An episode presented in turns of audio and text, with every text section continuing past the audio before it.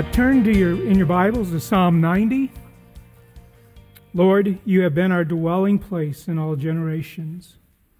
Before the mountains were brought forth, or ever you had formed the earth and the world, from everlasting to everlasting, you are God. You return man to dust and say, Return, O children of man. For a thousand years in your sight are but as yesterday, when it is past or as a watch in the night. You sweep them away as a flood. They are like a dream, like grass that is renewed in the morning. In the morning it flourishes and is renewed. In the evening it fades and withers. For we are wrought to an end by your anger. By your wrath we are dismayed. You have set iniquities before you, our secret sins in the light of your presence. For all our days pass away under your wrath. We bring our years to an end like a sigh. The years of our life are 70, or even by reason of strength, 80. Yet their span is but toil and trouble. They are soon gone, and we fly away. Who considers the power of your anger and your wrath according to the fear of you? So teach us to number our days, that we may get a heart of wisdom. Return, O Lord. How long? Have pity on your servants.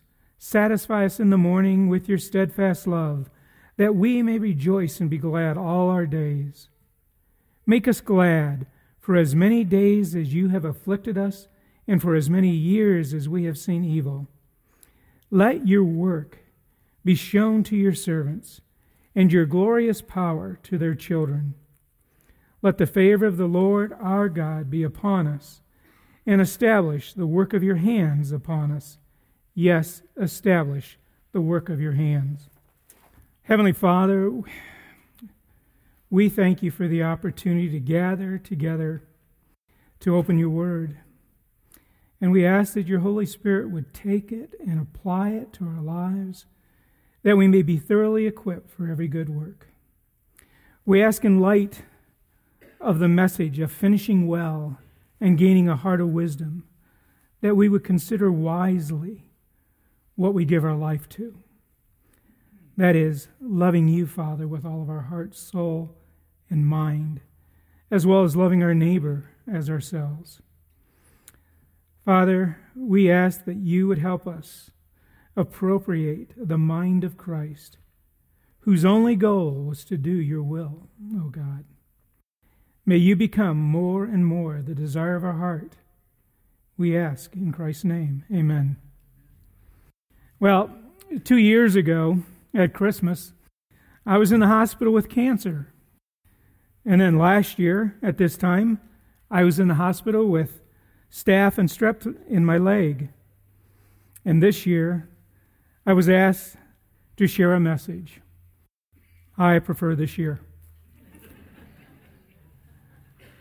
but as I, as I think of the last two years, I'm reminded of the truth of 2 Corinthians 4:16. So we do not lose heart. Though our outer self is wasting away, our inner self is being renewed day by day. This verse reminds me that the body I'm living in is getting older. But the important thing is, is my inner life, the life I live in Christ, is that revealing more and more of the glory of the divine life that God intended for those of us who acknowledge Jesus Christ as Savior and Lord. So, looking back on the last two years and looking forward to next, it, it seemed appropriate to look at finishing well and gaining a heart of wisdom. Now, when you do a message like this, you're very grateful for those who finished well and left us their wisdom they gleaned from God's Word, that we might draw on it. And some of us need it more than others.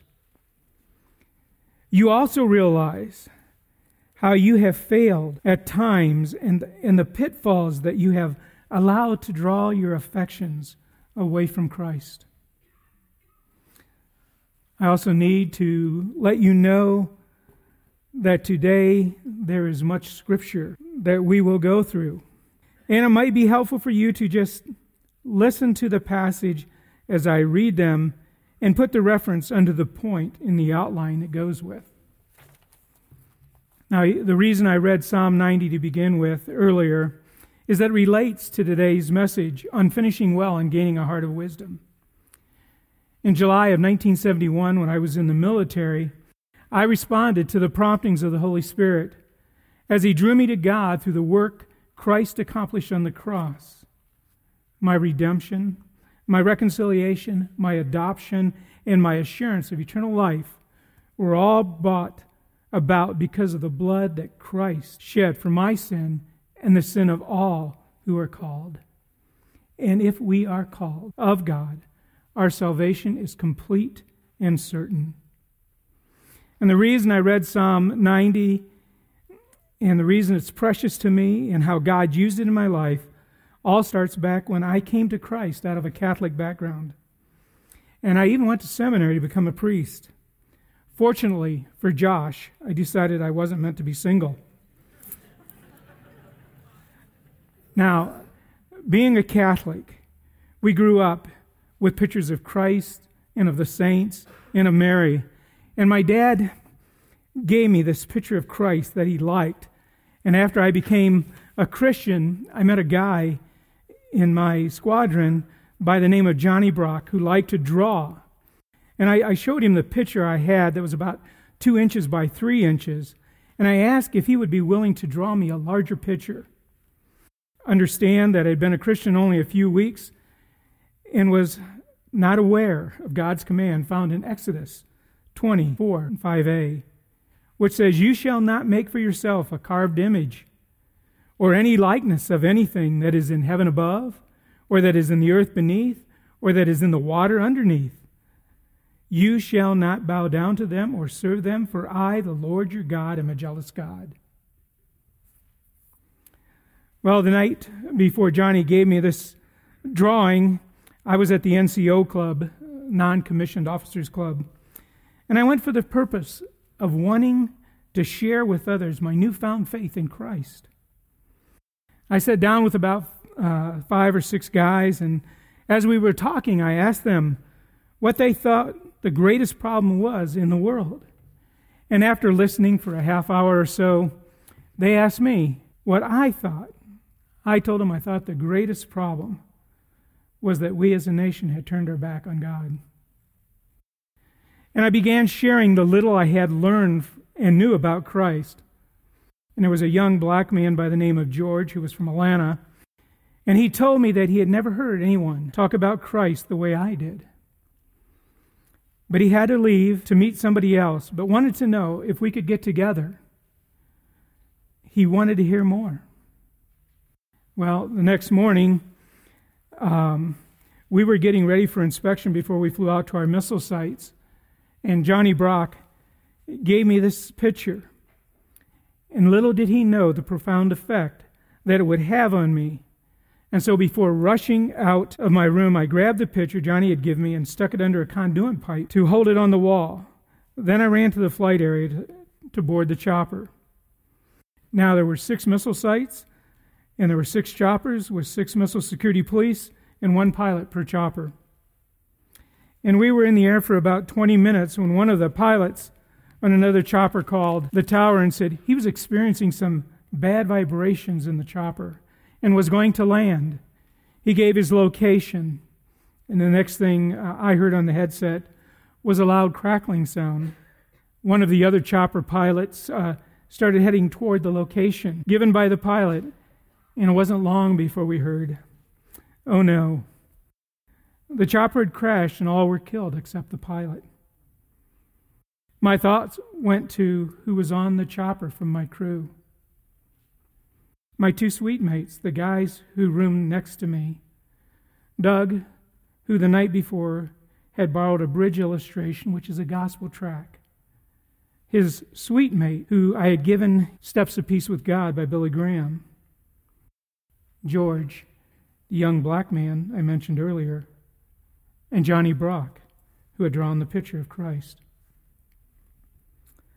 Shortly after the crash, they had the remaining choppers return to base, and they told us to go back to our barracks. And as I walked down the hallway, I saw something sticking out from under my door. And as I got to the door, I saw that it was the picture, or at least part of it. It was the part of the picture that I really hadn't taken notice of when I first looked at it. But I couldn't miss it now. For it was the only part of the picture that showed in the hallway, and it was a verse that Johnny found on the card. It was Psalm 90:12. So teach us to number our days, that we may gain a heart of wisdom. Now, a little background on Psalm 90.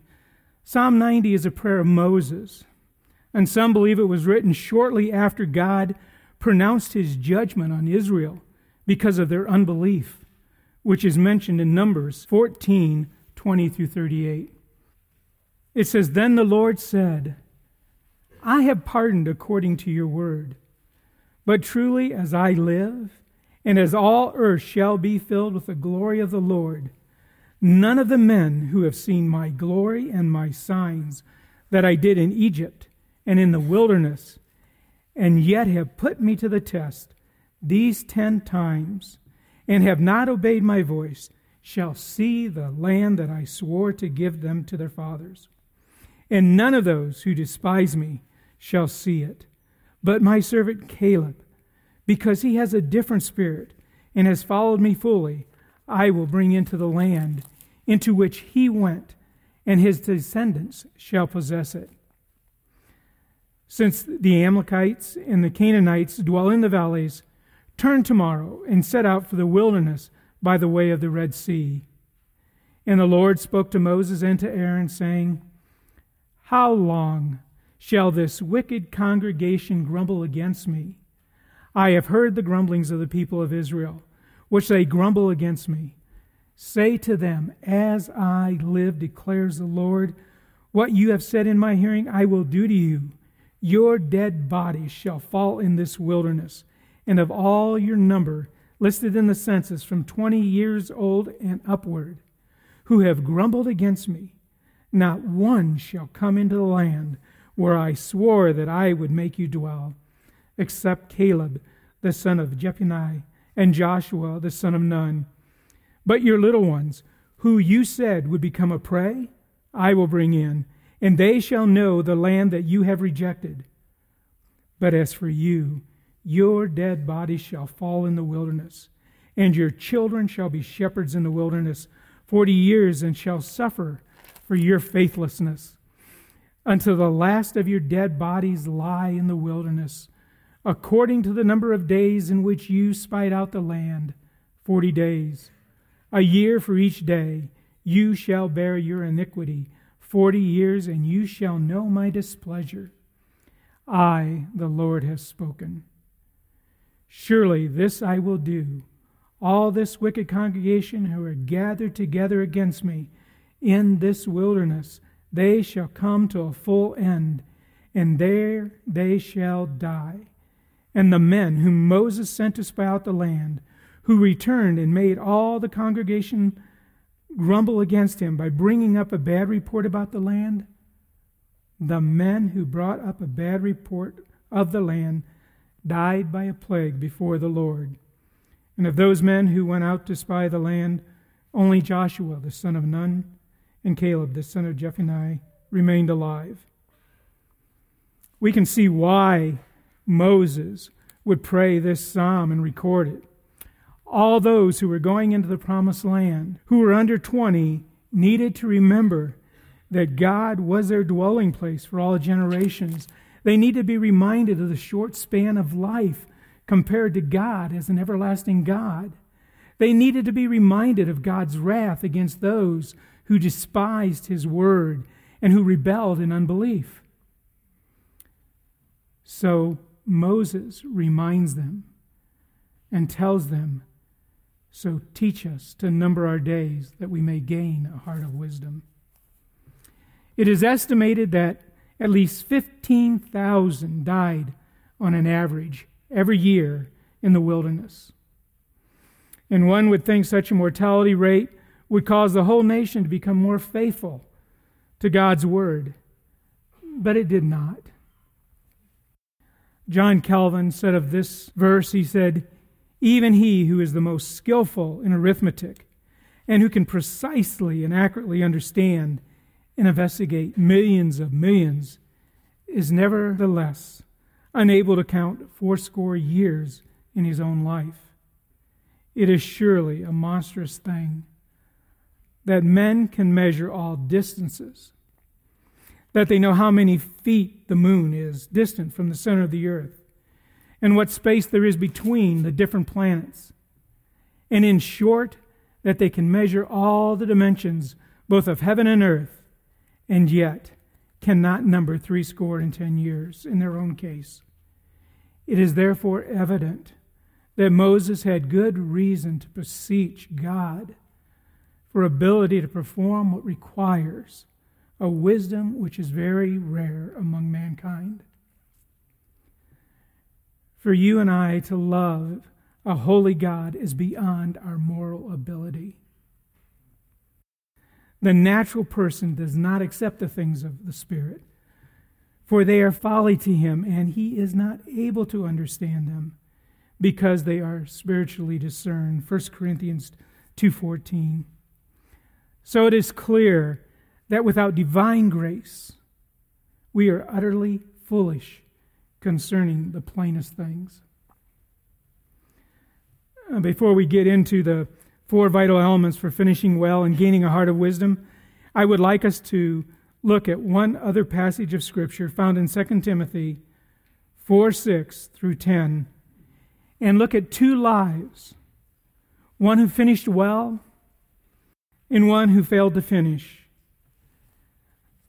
Let me read this passage. This is Paul's closing comments to Timothy. He says, For I am already being poured out as a drink offering, and the time of my departure has come. I have fought the good fight. I have finished the race. I have kept the faith.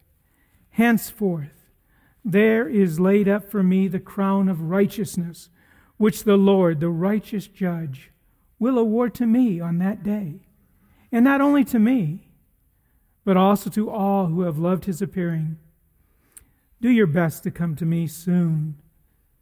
For Demas, in love with this present world, has deserted me and gone to Thessalonica. Crescens has gone to Galatia and Titus to Dalmatia. We see in this passage what it looks like to finish well versus one who failed to finish. Demas, in love with this present world, has deserted me and gone to Thessalonica. Such a sobering and sad commentary for someone who started out well, whom Paul called a fellow worker in Philemon 23 and 24 when he closes the greetings. He says, Epaphras and my fellow prisoner in Christ Jesus send you greetings to you, and so do Mark, Aristarchus, and Demas, and Luke, my fellow workers. You and I can't love the gospel and the world at the same time as, as Christ makes clear no one can serve two masters. For either he will hate the one and love the other, or he will dis- be devoted to the one and despise the other. You cannot serve God and money. So, so God has used Psalm 90:12 and a message I heard shortly after the chopper crash on the life of Demas. A message not to presume on the grace of God. Demas was apparently a promising young convert with a promising future. Yet the description we're left with is Demas, in love with this present world, has deserted me. Since 1971, I can't tell you how many have I heard profess Christ only to desert him just because of various reasons. They didn't like what he allowed in their life, they didn't uh, intend to have such struggles, and some love the world. I am sure when Demas initially joined Paul's team, he didn't intend to desert Paul when things got tough. Like many of us, he thought he would finish well and stand firm to the end. Demas and many other professing Christians don't just wake up one day and decide not to follow Christ. There is usually a process. And I think we can trace it to the charge that Christ brought against the church at Ephesus in Revelation 2 4, where he said, But I have this against you, that you have abandoned the love you had at first. So, are there things that we can do that will help us finish well and gain a heart of wisdom and return to Christ as our first love? I have listed four of them in this outline, which is found in your bulletin. They are appropriating the gospel on a daily basis. Second, attending to our daily fellowship with God. Third, always dying to self that we may live for Christ. And fourth, adamantly believing in the sovereignty and love of God. So, the first point in our outline is appropriating the gospel on a daily basis.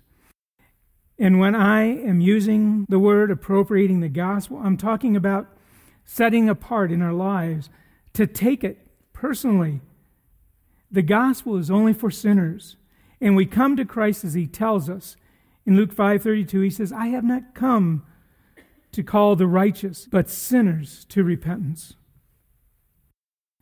Even our best deeds are sinful in God's sight but we are still objects of His mercy and grace. And the gospel makes it clear that because of Christ, we now have access to the Father. In Ephesians 2:18, it says, "For through him, through Christ, we have access in one spirit to the Father." You and I cannot come directly to God. We must always come through the blood of the Lord Jesus Christ. And God invites us to come to him as Hebrews 10 19 and 22 makes very clear. Therefore, brothers, since we have confidence to enter the holy place by the blood of Jesus, by the new and living way that he opened for us through the curtain, that is, through his flesh. And since we have a great priest over the house of God, let us draw near with a true heart in full assurance of faith, with our hearts sprinkled clean from an evil conscience, and our bodies washed with pure water. And so we appropriate the gospel. It gives us confidence to come into the very presence of God, to have fellowship with Him. So we need to learn to live by the gospel every day of our lives. You look at Galatians 2 20 and 21, many of us have this memorized. It says, I have been crucified with Christ. It is no longer I who live, but Christ who lives in me. And the life I now live in the flesh, I live by faith in the Son of God, who loved me and gave himself for me. I do not nullify the grace of God. For if righteousness were through the law, then Christ died for no purpose. The reason we have to be clear on the gospel is that if we don't understand that we are justified and made righteous by Christ's work on the cross and only by that, and if we do not do that on a daily basis, we will drift toward performance relationship with God. And when we drift, we have a tendency to go in one of two directions. One way is to have a superficial view of sin that our sin is not as serious as others' sin. And this attitude will lead to a spiritual pride.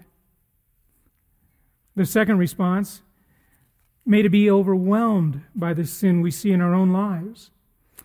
Often people in this second category can't handle the difference between what they know they should be and what they honestly see themselves to be. The only thing that can deal with our spiritual pride and our being overwhelmed by our sins is the gospel. The gospel resolves that dilemma. It reminds us that our sins are forgiven and that we are clothed in the righteousness of Jesus Christ. Romans 5 1 says, Therefore, since we have been justified by faith, we have peace with God through our Lord Jesus Christ. At the time Christ made us his own, we were justified. That's past tense. And if we try to justify ourselves in any way, we are in effect attempting to nullify the work of Christ on the cross. In truth, what we are telling God is what Christ did on the cross was insufficient to cover my sin. We have to see justification as a past event, but as a present reality. Many of us believed we were justified when we came to Christ, but we still want to pay our own way. We want to earn God's blessing. B.B. Warfield wrote these words There is nothing in us or done by us at any stage of our earthly development because of which we are acceptable to God. We must always be accepted for Christ's sake, or we cannot ever be accepted at all.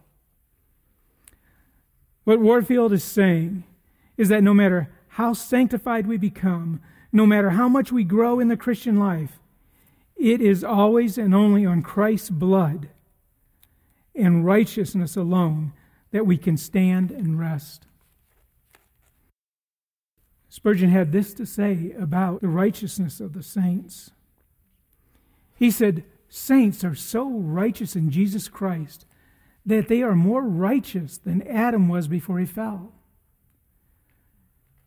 For he had but creature righteousness, and they have the righteousness of their Creator. He had the righteousness which he lost, but believers have a righteousness which they can never lose and everlasting righteousness. All of us in our sinful nature are prone to slide to a works based relationship with God. And that's why we need to appropriate the gospel every day of our lives. God accepts us only for Christ's sake. God sees us clothed in the righteousness of Christ. And He wants us to see ourselves clothed in the righteousness of Christ so that we will come to him on that basis and seek to relate to him through the merit of the Lord Jesus Christ and not through our own works, as many try to do in Matthew 7 21 through 23, where Christ says, Not everyone who says to me, Lord, Lord, will enter the kingdom of heaven, but the one who does the will of my Father, who is in heaven. On that day, many will say, Lord, Lord, did we not prophesy in your name? and cast out demons in your name, and do mighty works in your name.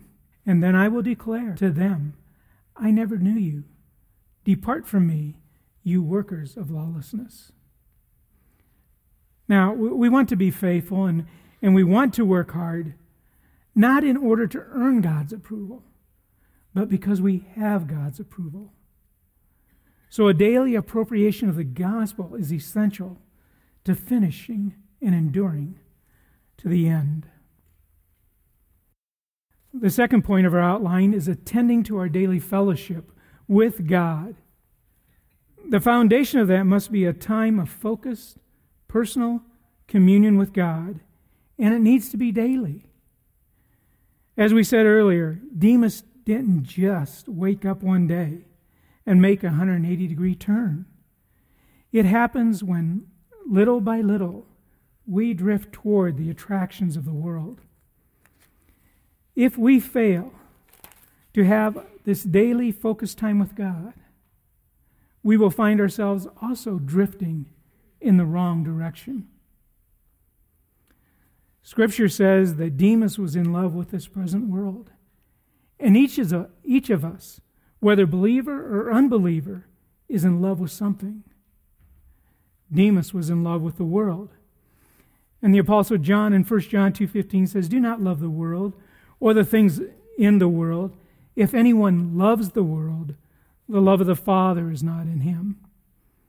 John MacArthur, commenting on this verse, says either a person is a genuine Christian, marked by love and obedience to God, or he is a non Christian in rebellion against God. You and I, we, we cannot just not love the world and have a vacuum in our hearts. In order to not love the world, we have to love God.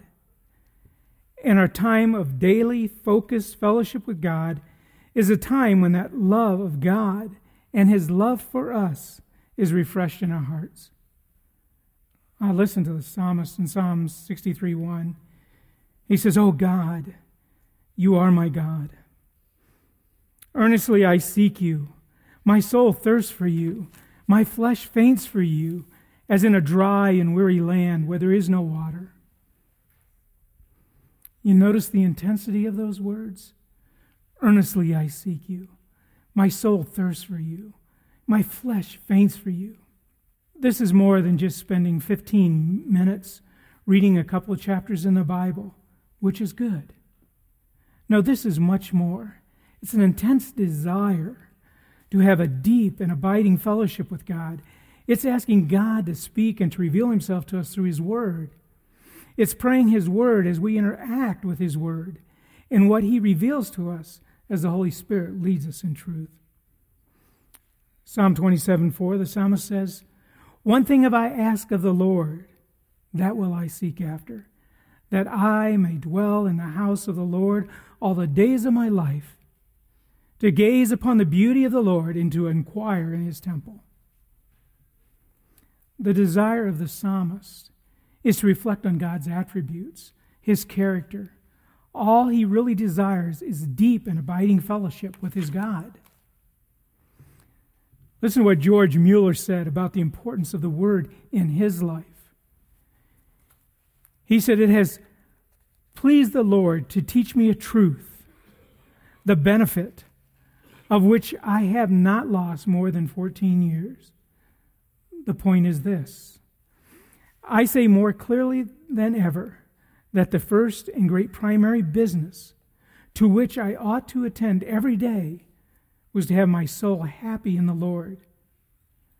The first thing to be concerned about was not how much I might serve the Lord or how I might glorify the Lord, but how I might get my soul into a happy state and how my inner man might be nourished as I saw that the most important thing I had to do was to give myself to the reading of the Word of God, not prayer, but the Word of God. And here again, not a simple reading of the Word of God so that it only passed through my mind just as water runs through a pipe, but considering what I read, pondering over it, applying it to my heart, to meditate on it, that thus my heart might be comforted, encouraged, warned, reproved, instructed, and that thus by the means of the Word of God while meditating on it, my heart might be brought into experiential communion with the Lord. Doesn't what Mueller just described describe Psalm 63 1 and 27 4? So, as we approach the Word of God, we ask that God would speak to us through His Word, that He would encourage us and teach us and rebuke us in areas of our life we need to repent of. And as we read and meditate on the Word, we respond to God over what we are reading. We allow His Word to inform our prayer to Him, making sure that our prayer is more attuned to His will. Daily, we want to have that personal fellowship with God. He will show us what course corrections we need to make in our lives so that we don't drift off course. So, if we're going to endure to the end, we must Make it a practice to have that daily focused fellowship with God. Uh, just a warning here it's easy to become legalistic about this time. Remember, we do not earn blessings from God because we have this time, nor do we for, forfeit blessings from Him if we miss a day. God does not bless us because we spend time with Him, but He often blesses us through that time. If you and I think it's hard to get time with God, think of Daniel, who made prayer and meditation of the Scriptures the chief business of his life. Yet, if we consider the circumstances in which he was placed, we shall see that few ever had greater obstacles than he in the way of seeking God. The third point always dying to self that we may live for Christ. Robert Chapman, uh, known as the Apostle of Love, said there are many who preach Christ, but not many who live Christ.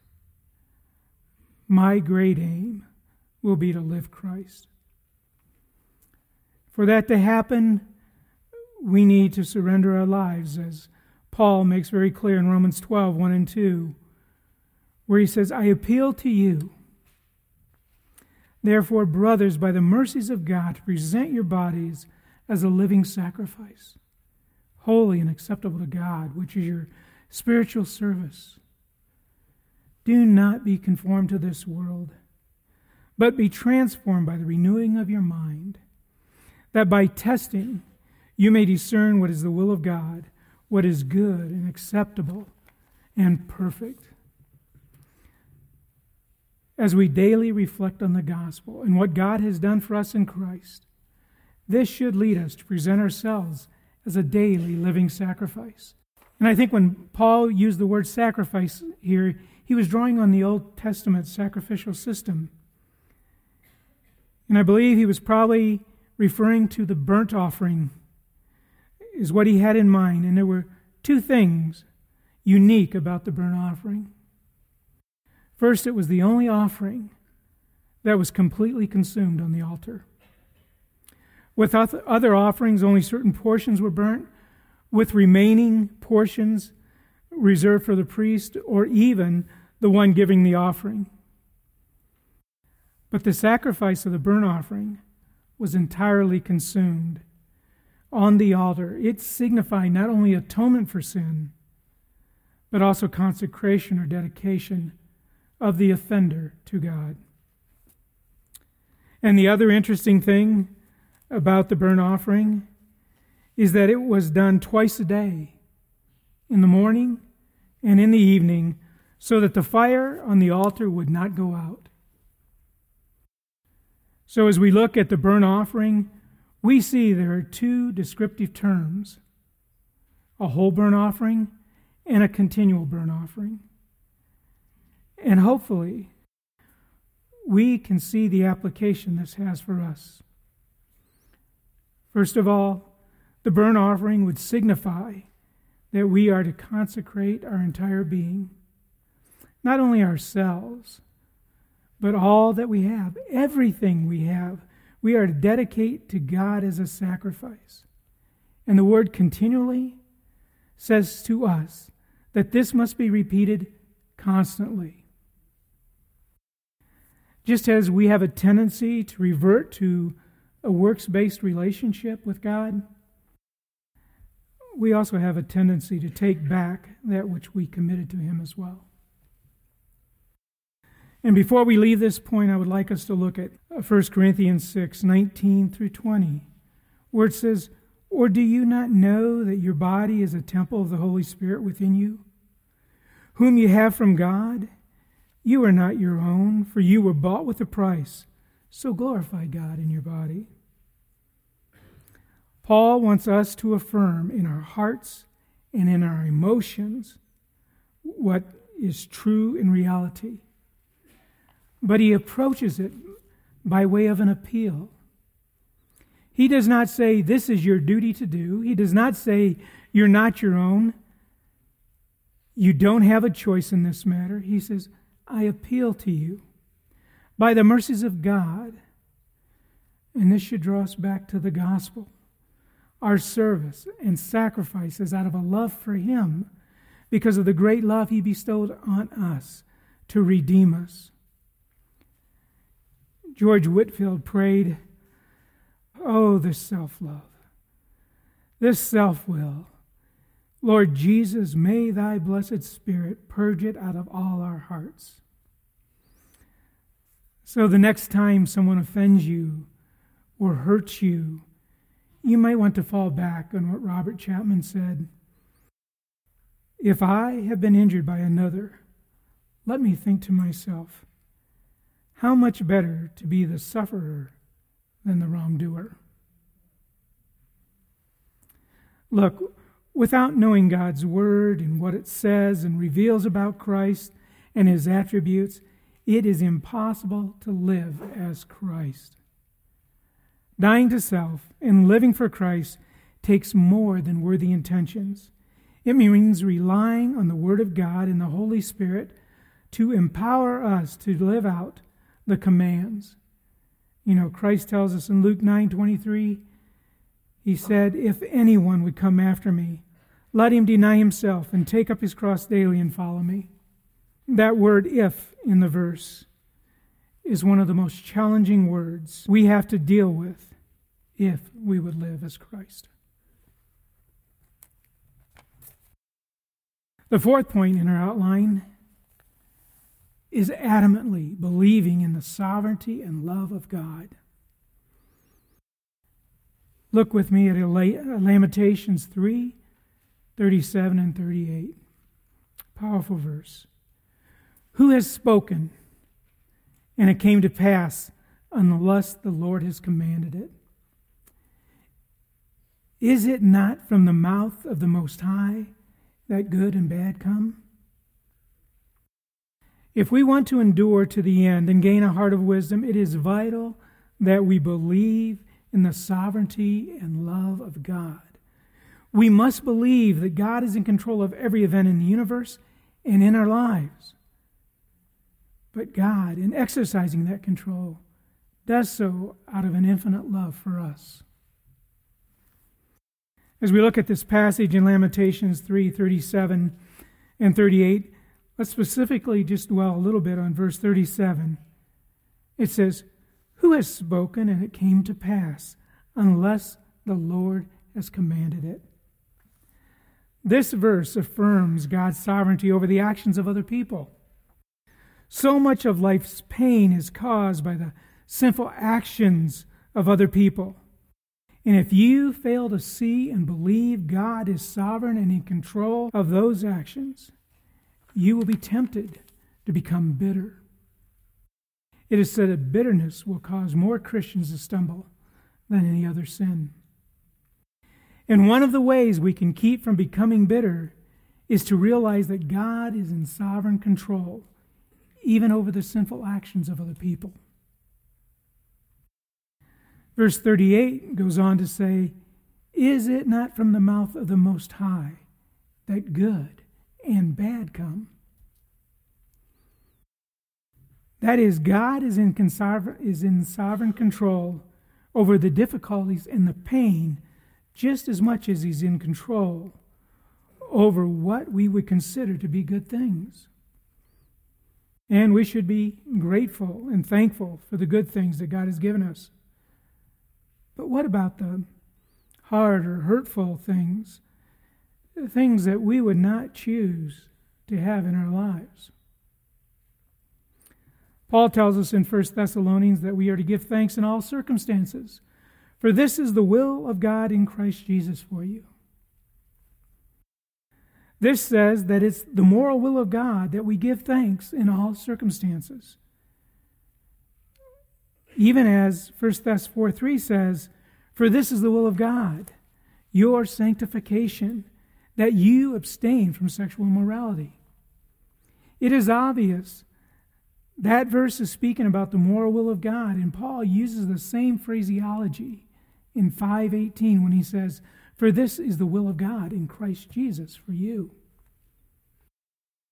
So, how do we give thanks in a hard time? We do it by faith. We do it by trusting God's promises. We do it by faith in the words of God as we recall what he tells us in Romans 8 28 and 29 when he says, And we know that for those who love God, all things work together for good, for those who are called according to his purpose. For those whom he foreknew, he also predestined to become conformed to the image of his Son, in order that he might be the firstborn among many brothers. Good is defined in verse 29 as being conformed to the likeness of Jesus Christ. This is what brings glory to God. Our being conformed to the likeness of Christ.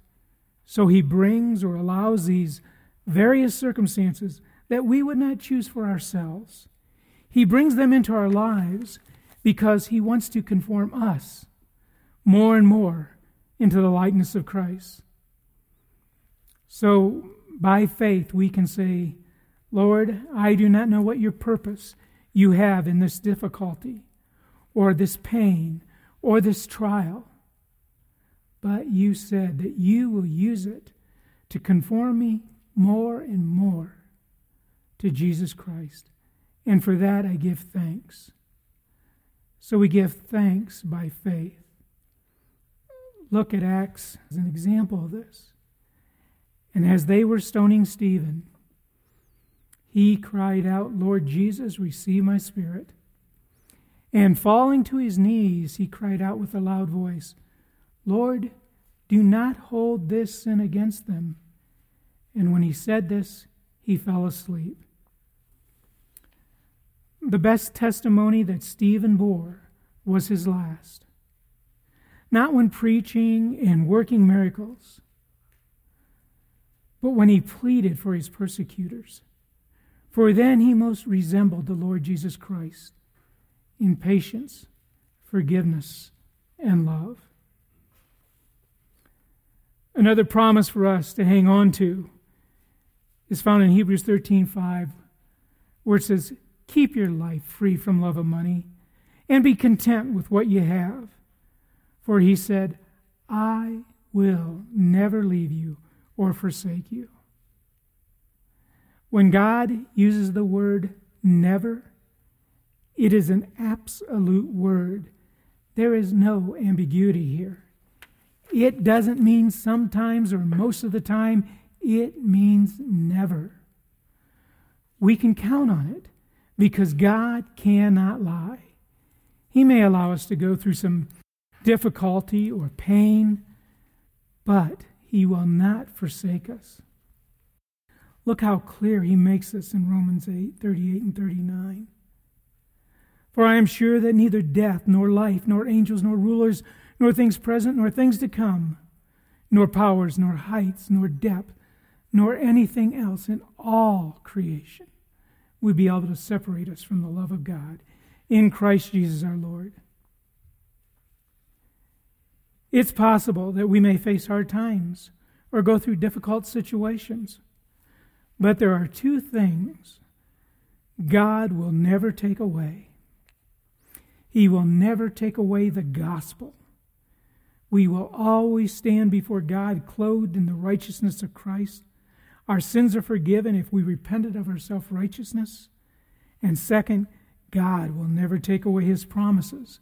As 2 Peter 1 3 through 4 says, His divine power has granted us all things pertaining to life and godliness through the knowledge of him who called us to his own glory and excellency, by which he has granted to us his precious and very great promises, so that through them you may become partakers of the divine nature, having escaped from the corruption that is in the world because of sinful desires. So, because of the work Christ accomplished on the cross, taking our sin and God's wrath and giving us his righteousness and God's word, we can become more than conquerors in Christ Jesus. And there is no reason we should not finish well or gain a heart of wisdom if we appropriate the gospel on a daily basis and if we give attention to our daily fellowship with God. Pray that we would die to self and live for Christ in heaven, adamant believe in the sovereignty and love of God. So, some final thoughts. When we think of finishing well, and in when ending well, it means standing firm. But we not only want to endure, we want to persevere. As Paul says in 2 Timothy 4 7, I have finished the race. Perseverance means that we keep going despite obstacles. We must move forward. We must fight the good fight. We must finish the race. And we must keep the faith. So, in conclusion, here are four quick summary points to avoid drifting off course and to keep our gaze on Christ. First, we must realize that our greatest need in life is to know God. Not our physical or temporal needs. Paul said in Philippians 3 8 through 11, Indeed, I count everything as loss because of the surpassing worth of knowing Christ Jesus my Lord for his sake I have suffered the loss of all things and count them as rubbish, in order that I may gain Christ and be found in him, not having a righteousness of my own that comes from the law, but that which comes through faith in Christ. The righteousness from God that depends on faith, that I may know him and the power of his resurrection, and may share in his sufferings, becoming like him in his death that by any means possible I may attain the resurrection from the dead. Knowing Christ begins by believing in the saving work of Christ at Calvary. Second, to gaze on the Lord means to seek God's face before we seek his hand. Matthew 6:33 says, "But seek first the kingdom of God and his righteousness, and all these things will be added unto you." That means asking God to give us an eternal perspective on our temporal needs. One of the uh, Puritans prayed that God would stamp eternity on his eyeballs. And in Colossians 3 1 and 2, we read, If then you have been raised with Christ, seek the things that are above, where Christ is seated at the right hand of God. Set your minds on the things that are above not on things on the earth. It is so easy for us to lose focus. So we need to pray, Lord, help us keep our eyes focused on Christ, the author and the finisher of our faith.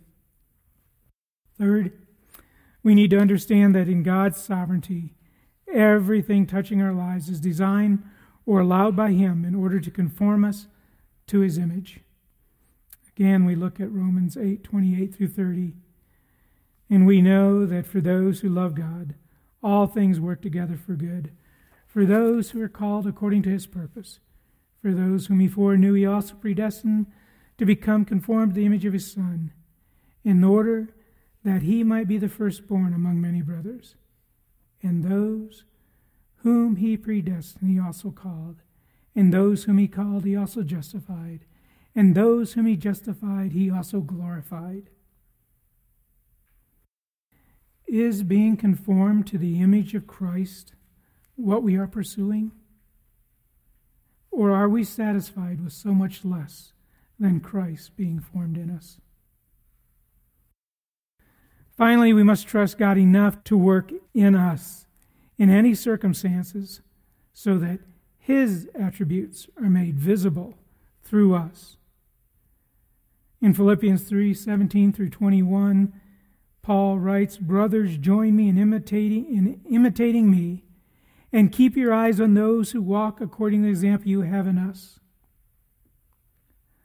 For many, of whom I have often told you, and now tell you, even with tears, walk as enemies of the cross of Christ.